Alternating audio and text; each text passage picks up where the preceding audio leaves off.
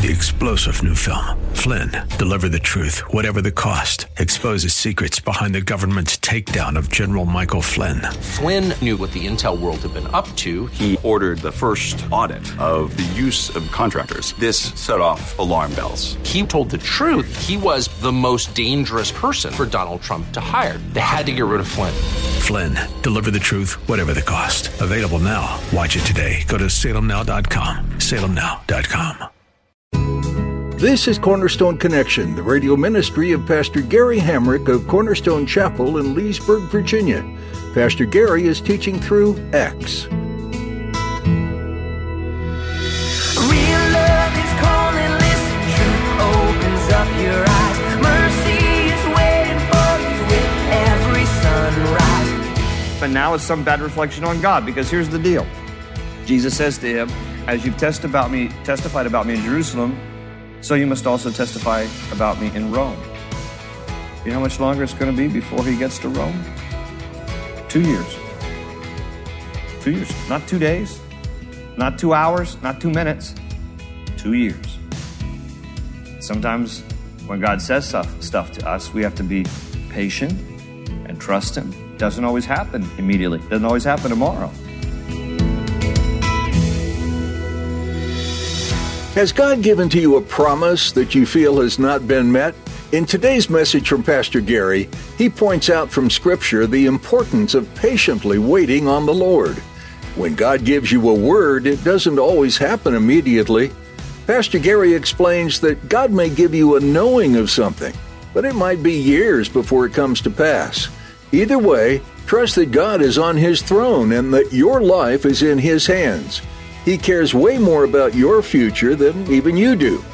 At the close of Pastor Gary's message today, I'll be sharing with you how you can get a copy of today's broadcast of Cornerstone Connection. Subscribe to the podcast or get in touch with us. But for now, let's join Pastor Gary in the book of Acts, chapter 23, with today's edition of Cornerstone Connection.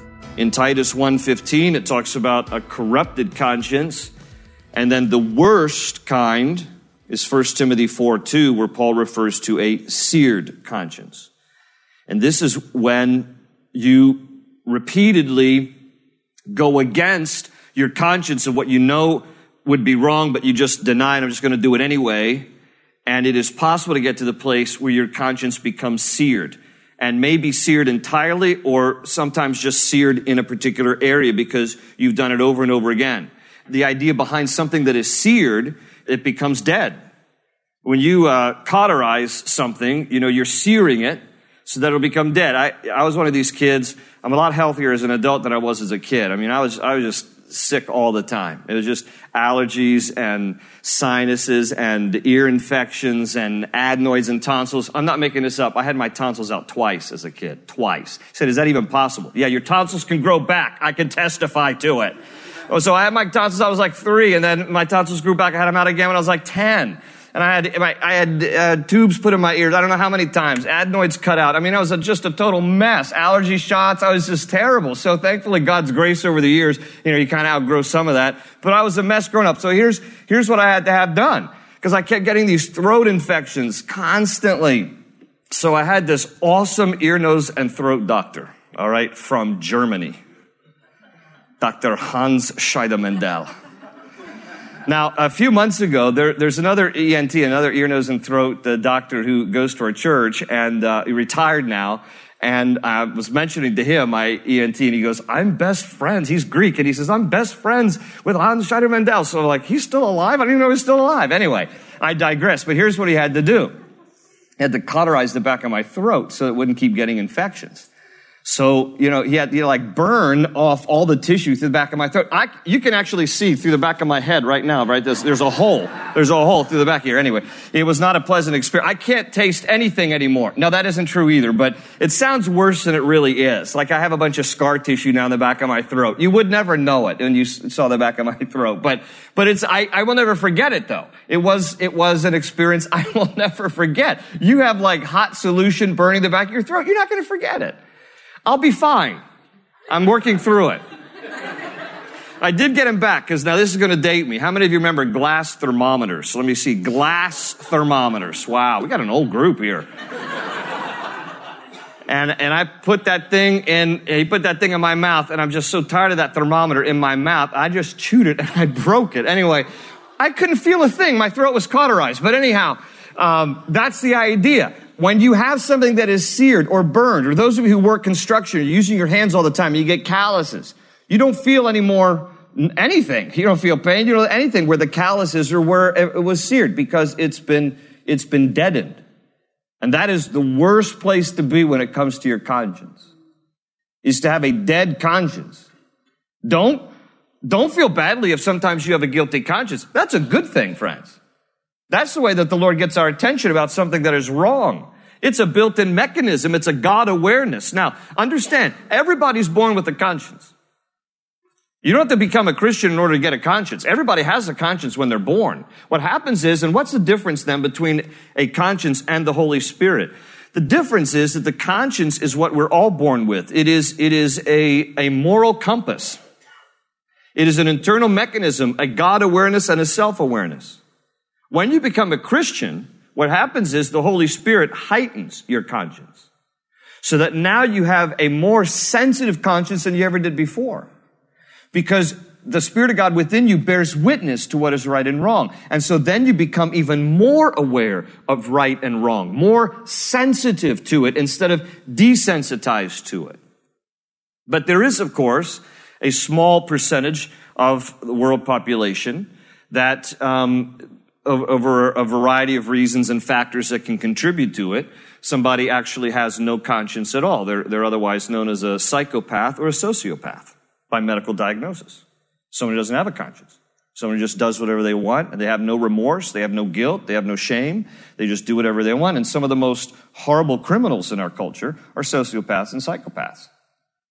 You know, in the 1900s, when um, conscience and the lack of conscience was being diagnosed, in the early 1900s, it used to be called psychopathetic personality uh, psychopathic, sorry, psychopathetic. It is kind of pathetic, but it, psychopathic personality. But check this out. In the 1830s, when the problem was first diagnosed of a person who was absent a conscience, in the 1830s, it was first called moral insanity. That's really what it is. It's moral insanity because the moral compass is broken. So God has given you a conscience. Don't violate it. And when you become a Christian, it becomes even more heightened. Don't violate it. Because if, if we repeatedly violate our conscience, that internal mechanism of this isn't right, and you, sh- you should feel uncomfortable when you're doing something that isn't right. Okay, don't violate it because if you continue over long periods of time to violate your conscience, you will eventually become so desensitized to it, you, you won't recognize it anymore as wrong. So be thankful that God has given you a conscience. It's God's way of helping you to know what is right and wrong instinctively and intuitively. So Paul gets up here and he talks about his conscience. It's the first thing that he says here uh, to, to the Sanhedrin. I have fulfilled my duty to God in all good conscience to this day. Verse 2, he says, At this the high priest Ananias, now, this is not to be conf- confused with Annas, who was the high priest in Jesus' day. This is Ananias, ordered those standing near Paul to strike him on the mouth. Go ahead and hit him. And then Paul said to him, God will strike you, you whitewashed wall. you whitewashed wall. I mean, it's just, you know, basically calling him a tomb that, you know, you're, you're, you look nice on the outside, but you're corrupt on the inside. All right. Is God's going to strike you, you whitewashed wall. You sit there to judge me according to the law, yet you yourself violate the law by commanding that I be struck. Here's a violation of the law. Deuteronomy 25, 2. Deuteronomy 25, 2 says that a man was not to be beaten until he was convicted. And here, Paul was being beaten and he was ordered by the high priest to be beaten in violation of Deuteronomy 25, 2. Paul knew it because he knows the scriptures. He's like, you're a hypocrite. You, you just had me beaten against the law of God, and you're worrying about whether or not I've violated the law of God. Well, verse 4 says, Those who were standing near Paul said, You dare? You dare to insult God's high priest? And Paul replied, Brothers, I did not realize that he was the high priest, for it is written, Do not speak evil about the ruler of your people. Now he's applying scripture to himself. He's quoting out of Exodus 22. Um, now, the question becomes, why did he say this? You know, why, if, if he was in fact a member of the Sanhedrin, and even if he wasn't a member of the Sanhedrin, which I believe that he was, but even if he wasn't, he was educated in, in, in the ways of Judaism under the tutelage of Gamaliel. Okay, he's very scholarly. Paul knows Jewish law, Jewish customs, Jewish everything. Why is it that he would not recognize the high priest? The guy with the big high hat. That's the high priest, Paul. Why didn't he recognize him? There's actually some reasons why perhaps he, he did not. And I'm just going to give them to you. We don't know for sure, but here's number one. Could be from poor eyesight because of his injuries. That part is true. Paul said in Galatians 6, near the end of his letter to the Galatians, he said, I write to you with large letters with my own hand. And that's an indication of probably the eye injuries because he was beaten on many occasions, left for dead on a few occasions, and it is believed that Paul sustained some pretty significant eye injuries. That even it's possible when he even prayed in Corinthians to the Lord to take this thorn from his flesh, some believe he's referencing to his own, to his own physical impairment with his eyesight. But that's when the Lord said, my grace is sufficient for you, for in your weakness my power is made perfect. So, whatever that thorn, we can debate all that. You know, a messenger from Satan, who knows exactly what that is, but there's enough, again, um, basis to believe that he had some pretty significant injuries. So maybe his eyesight was better. He didn't realize that this was the high priest. There's a second reason, perhaps, because the high priest was not acting like one. He had violated due process from Deuteronomy 25 2, and so basically Paul was being sarcastic. That's possible. The high priest said, strike him in the mouth. So Paul's like, I'm not going to treat you like a high priest because you're not acting like one. You're violating scripture. It's possible that he was sarcastic. I would like to think that that is possible because sarcasm is funny to me. But anyway, maybe it shouldn't be. It just is. I'm just fastened to you. Uh, number three, this is also a reason. Um, because literally, when he says they're brothers, I did not realize, the literal translation can be read, I did not consider. And in other words, Paul was being impulsive.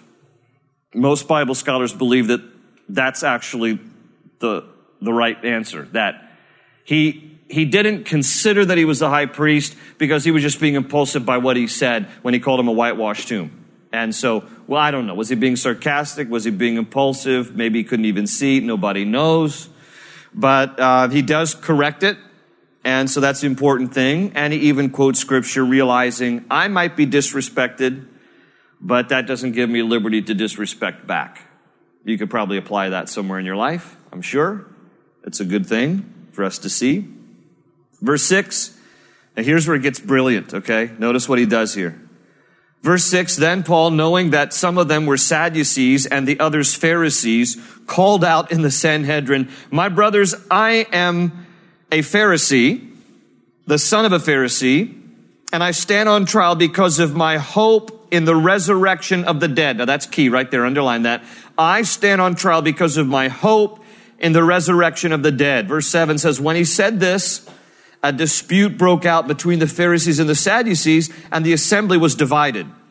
And verse 8 tells us, For the Sadducees say that there is no resurrection, and that there are neither angels nor spirits, but the Pharisees acknowledge them all.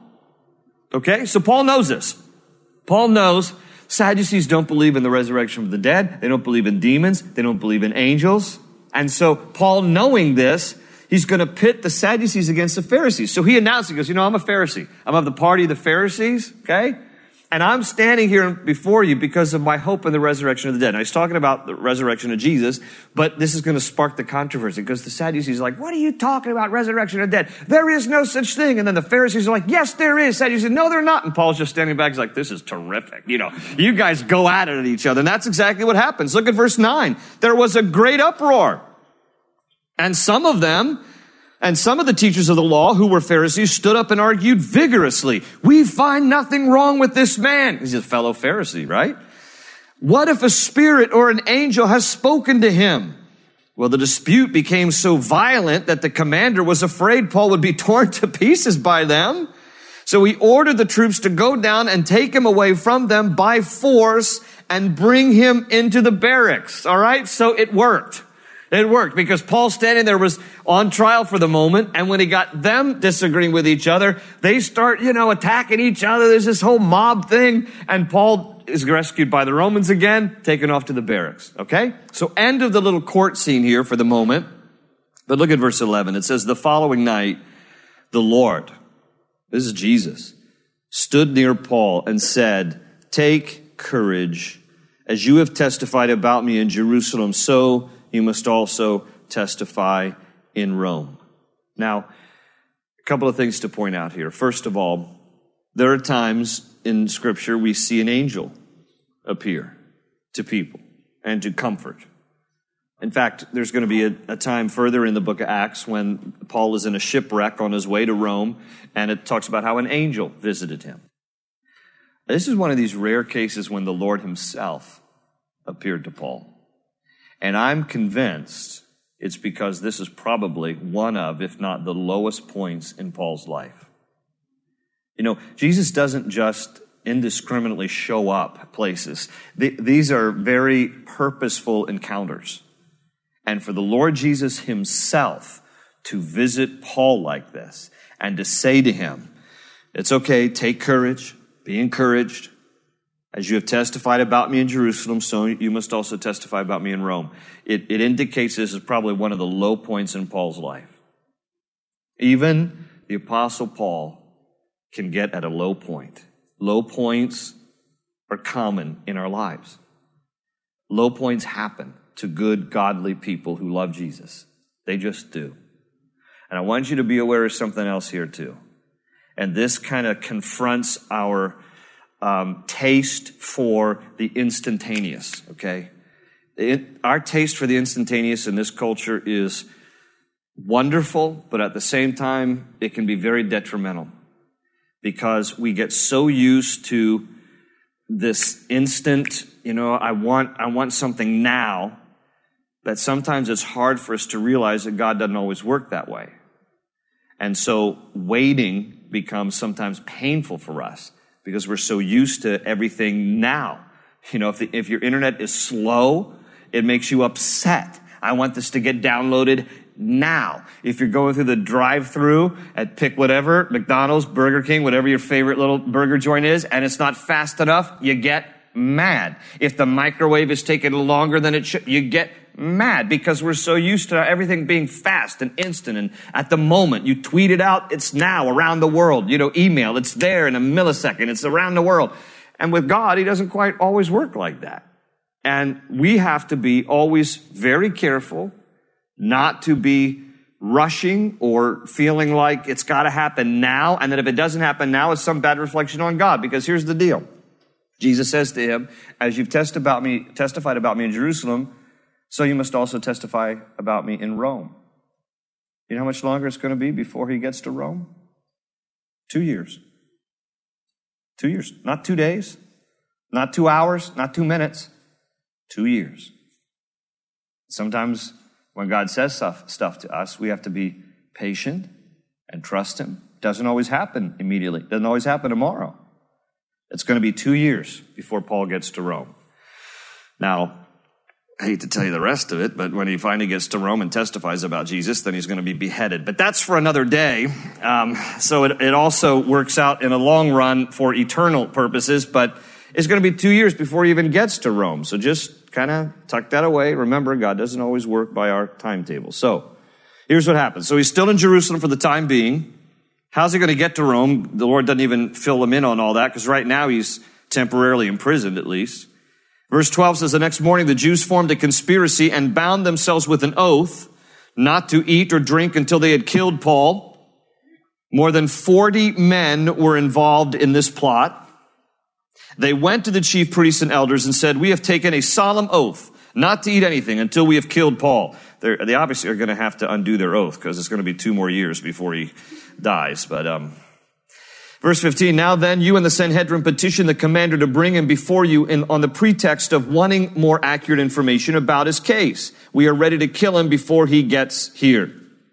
Okay, so there's this little conspiracy going on between the Jewish Sanhedrin and a few zealous Jews who hate Paul and they want to kill him. So you got 40 zealous Jews. They go to the Sanhedrin. They work on this little conspiracy. We're going to kill him. Why don't you ask the commander for more information? When he comes out, we will kill him. All right? Well, verse 16, but when the son of Paul's sister heard of this plot, he went into the barracks and told Paul. Okay, so there's, there's a nephew that Paul has here. By the way, this is the only mention of Paul's family in the New Testament. That he has a sister and he has a nephew. We know that much. That's the only other reference to any family of Paul's in the entire New Testament. So we don't know how, we don't know how old the nephew is. Probably younger than a teenager, all right? So preteen, somewhere in there, perhaps. He overhears this and he rushes over to the barracks where Paul is in prison and he tells him. And then Paul called one of the centurions and said, Take this young man to the commander. He has something to tell him. So he took him to the commander. The centurion said, Paul the prisoner sent for me and asked me to bring this young man to you because he has something to tell you. The commander took the young man by the hand, drew him aside and asked, What is it you want to tell me? He said, The Jews have agreed to ask you to bring Paul before the Sanhedrin tomorrow on the pretext of wanting more accurate information about him. Don't give in to them, because more than 40 of them are waiting in ambush for him. They have taken an oath not to eat or drink until they have killed him. They are ready now, waiting for your consent to their request. The commander dismissed the young man and cautioned him, don't tell anyone what, that you have reported this to me. And then verse 23, then he called two of his centurions and ordered them, get ready a detachment of 200 soldiers, 70 horsemen, and 200 spearmen to go to Caesarea at nine tonight. 200 soldiers, 70 horsemen, and another 200 spearmen. How many total? 470. All right, good. Just making sure you're awake. 470. Some are like, is this a trick? I don't really know. What's the answer? Just, just add up the math. I'm just wanting you to engage. All right, so 470 soldiers to protect Paul against 40 who are going to ambush, 40 Jews who are going to ambush him. Now, listen, note this, okay? Because again, I love the way that God sometimes does his great work in our lives very naturally. Sometimes we always look for the supernatural. Do you know that God can use natural means to minister to us, take care of us, provide for us? That's what he's doing here.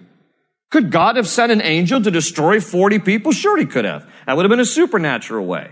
But how did God choose to do it? He dispatched 470 Roman soldiers total to help protect Paul. Look for God in the natural ways, not only in the supernatural ways because God works in both ways. So, off they go. Verse 24. Provide mounts for Paul. This is the commander speaking. Provide mounts for Paul, horses for Paul, so that he may be taken safely to Governor Felix. All right. Now we're introduced to a new character that we're going to see for the next couple of chapters here, at least for all of chapter 24.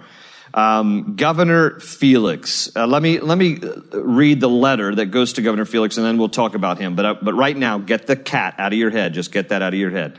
Felix. Now he's in there. Verse 25, he wrote a letter as follows. Here's the letter. Claudius Lysias, that's the name of the commander sending it. To his excellency, Governor, Governor Felix. Greetings. This man was seized by the Jews, and they were about to kill him. But I came with my troops and rescued him, for I had learned that he is a Roman citizen. Now, some of this isn't exactly accurate. You know, I mean, he, he had him beaten first, and then he realized he was a Roman citizen. Oh, sorry. But he's making it sound really good here. Okay, verse 28. I wanted, I wanted to know why they were accusing him, so I brought him to their Sanhedrin. I found that the accusation had to do with questions about their law, but there was no charge against him that deserved death or imprisonment. When I was informed of a plot to be carried out against the man, I sent him to you at once. I also ordered his accusers to present to you their case against him.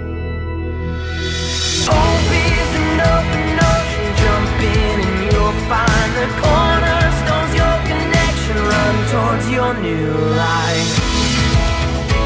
We're so glad you joined us for this edition of Cornerstone Connection with Pastor Gary Hamrick. Pastor Gary's been going through the book of Acts. If you missed any part of this message, you can hear it again on our website, cornerstoneconnection.cc. You might want to download our mobile app so you have these teachings with you on the go. That way, you'll never miss a message from Pastor Gary's studies, and you'll always have encouragement from God's Word at your fingertips.